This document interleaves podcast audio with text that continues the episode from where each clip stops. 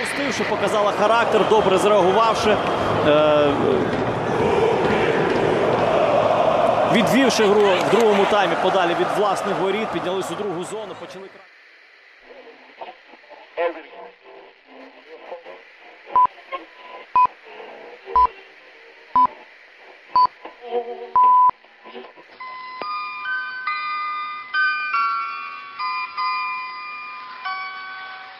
Доброго дня, шановні слухачі.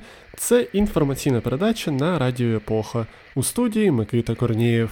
Далі в ефірі новини.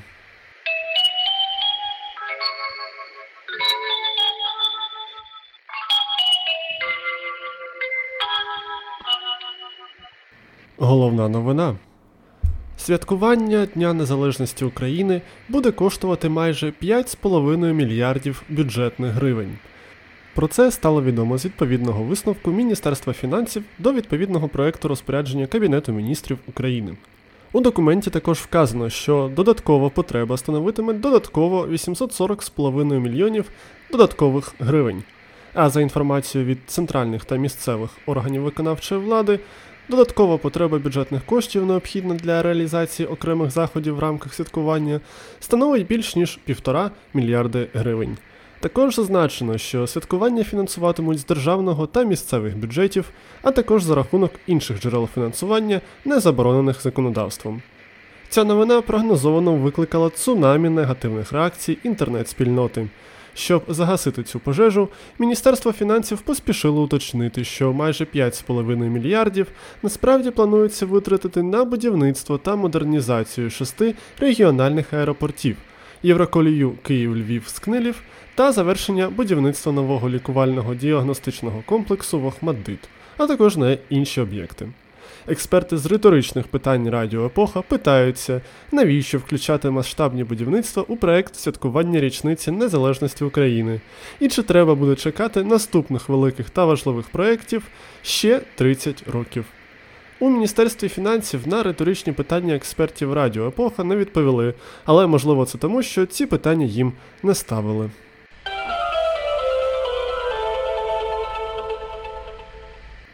Про інші важливі новини одним рядком. Віртуальний чорний воронок санкцій РНБО минулого тижня завітав до бізнесменів Дмитра Фірташа і Павла Фукса. Фірташа звинуватили у постачанні сировини військовим підприємствам Росії, а Фукса у незаконному видобутку корисних копалин. Президент України Володимир Зеленський заявив, що підписав указ, який підвищить зарплатню медпрацівникам з 2022 року. Текст указу ще не опублікований, але Зеленський підкреслив, що збільшені зарплатні не залишаться на папері. Запорізького водія зловили на нетверезому водінні вже в 54 раз за останній рік. На чоловіка вже склали 109 адмінпротоколів та винесли 55 постанов за керування автівкою без права керування.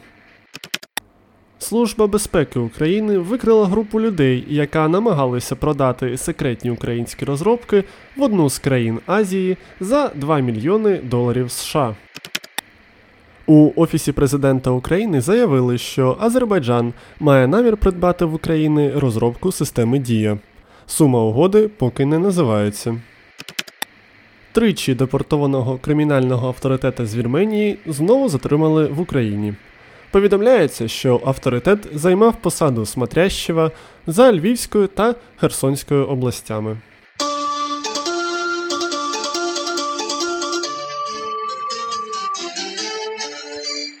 Новини спорту. Чоловіча збірна України з футболу продовжує виступи на чемпіонаті Європи. Минулого тижня команда Андрія Шевченка зіграла свій другий матч проти збірної Північної Македонії, в якому здобула перемогу з рахунком 2-1. Ведучий інформаційної передачі Микита Корнієв знову звернувся до спортивного експерта Радіо Епоха Микити Корнієва з проханням проаналізувати для слухачів цей матч. Далі цитата. Цього разу, звісно, все виглядало краще, адже суперник збірна Північної Македонії був безумовним аутсайдером протистояння. Наші хлопці на початку матчу почувалися набагато активніше та розкутіше, ніж минулого разу, але навіть у грі проти номінально слабшої команди впевненості та запалу українців вистачило лише на один з двох таймів. Після двох забитих голів українці розслабилися, а коли македонці відквитали один м'яч, не змогли зібратися. Відповідно, великі питання до психологічного стану команди. Збірна або вміє налаштовуватися тільки на сильних суперників, або взагалі не вміє стабільно підтримувати моральні якості на тому рівні, якого вимагає гра на турнірі найвищого рівня. Окремо треба розглянути епізоди з пенальті. В обох випадках українці відверто програли добивання, і в першому випадку це призвело до голу у наші ворота, а в другому, навпаки, не вдалося забити вже нам. Гарні команди вирізняються тим, що вміють робити висновки зі своїх помилок у найкоротший термін і адаптуватися вже по ходу турнірів.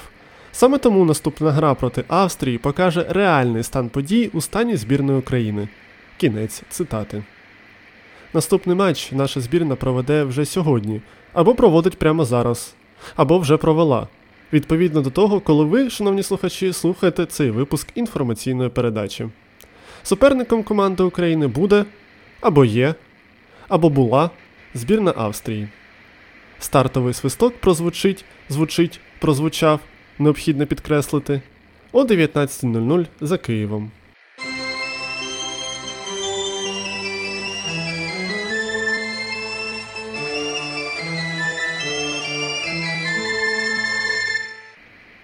Якщо вам, шановні слухачі, набрид голос постійного ведучого інформаційної передачі Микита Корнієва, то наступний сегмент якраз надасть вам змогу від нього відпочити.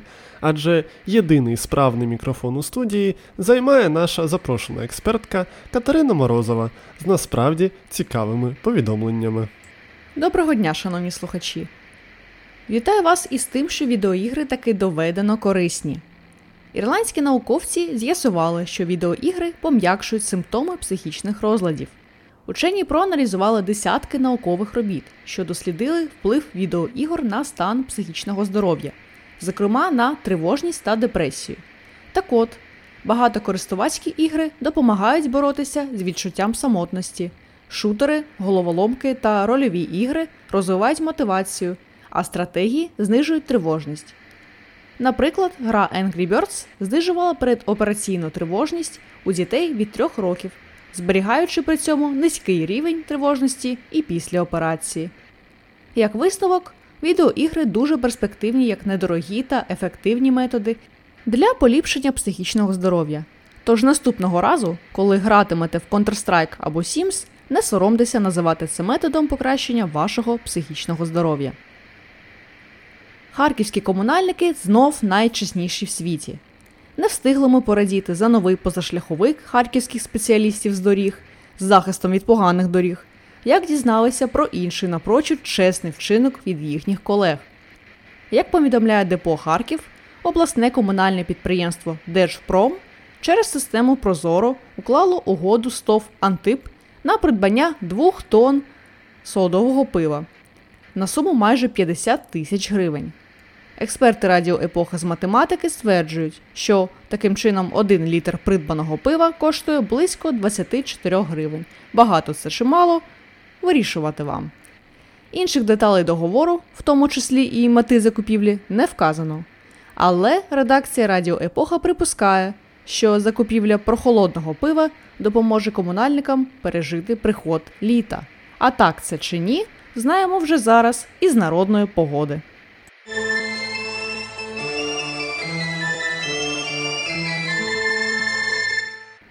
Дякую, Катерино. І дійсно в ефірі Радіо Епоха. Далі народна погода.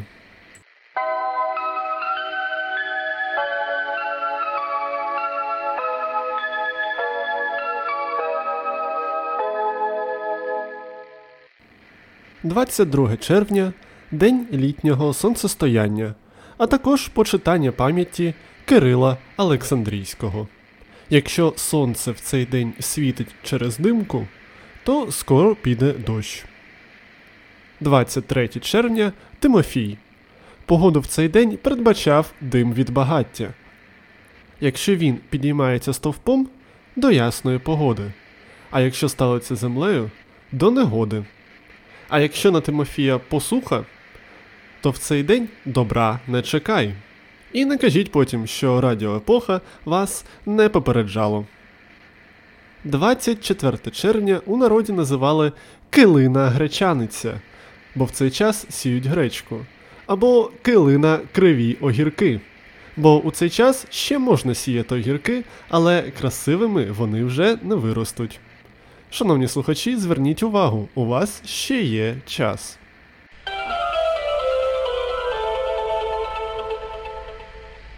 Шановні слухачі, дякуємо, що ви нас слухаєте.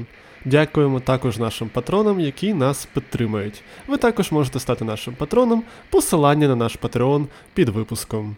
А також, будь ласка, поширюйте цей та інші випуски серед своїх знайомих, колег та інших випадкових людей. Ми будемо щиро вдячні також за коментарі, лайки та зірочки там, де це можливо. Дякуємо!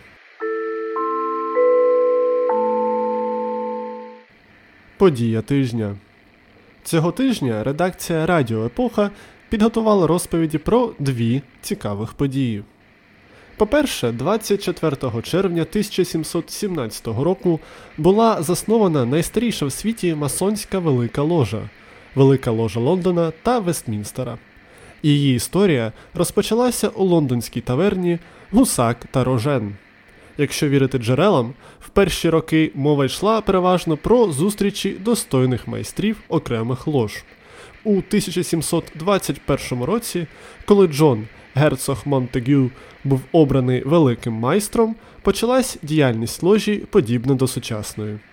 Цікаво, що в Україні існує регулярна головна масонська організація, що об'єднує так звані блакитні масонські ложі на території країни. Велика ложа України була інстальована 18 вересня 1919 року в місті Києві і реінстальована 24 вересня 2005 року у Парижі за присутності великих майстрів Великої національної ложі Франції та Великої ложі Австрії. Велика ложа України об'єднує 13 достойних лож з 7 міст, а очолює її великий майстер. Ця посада вибірна. Також обирається великий скарбник, а решта посадовців, відомих як великі офіцери, призначаються великим майстром. Для освітлення другої події передаємо слово колезі Віктору Вацку. Гусєв проти Цюбербюллера. Олег Гусєв виводить нас в одну четверту фіналу! Боже мій, я не вірю своїм очам. Андрій Гусін без сил лежить у центральному колі. Хлопці, злізьте Шовковського, ви його задавите. 26 червня 2006 року у німецькому Кельні відбувся матч однієї восьмої фіналу чемпіонату світу з футболу, в якому в серії післяматчевих пенальті з рахунком 3-0 збірна України перемогла збірну Швейцарії і вийшла в чвертьфінал Мундіалю, де, щоправда, була декласована майбутніми чемпіонами світу збірною Італії. Втім, вихід у чвертьфінал чемпіонату світу і досі є найвизначнішим в історії чоловічої збірної України з футболу.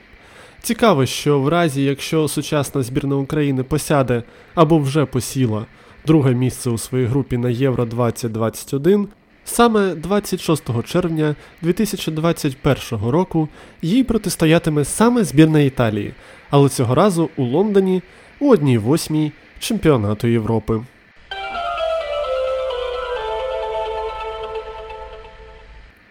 На цьому історичному моменті інформаційна передача на Радіо Епоха прощається з вами, шановні слухачі, і з надією привітатись з вами вже наступного тижня, освітлюючи нові історичні досягнення українського футболу.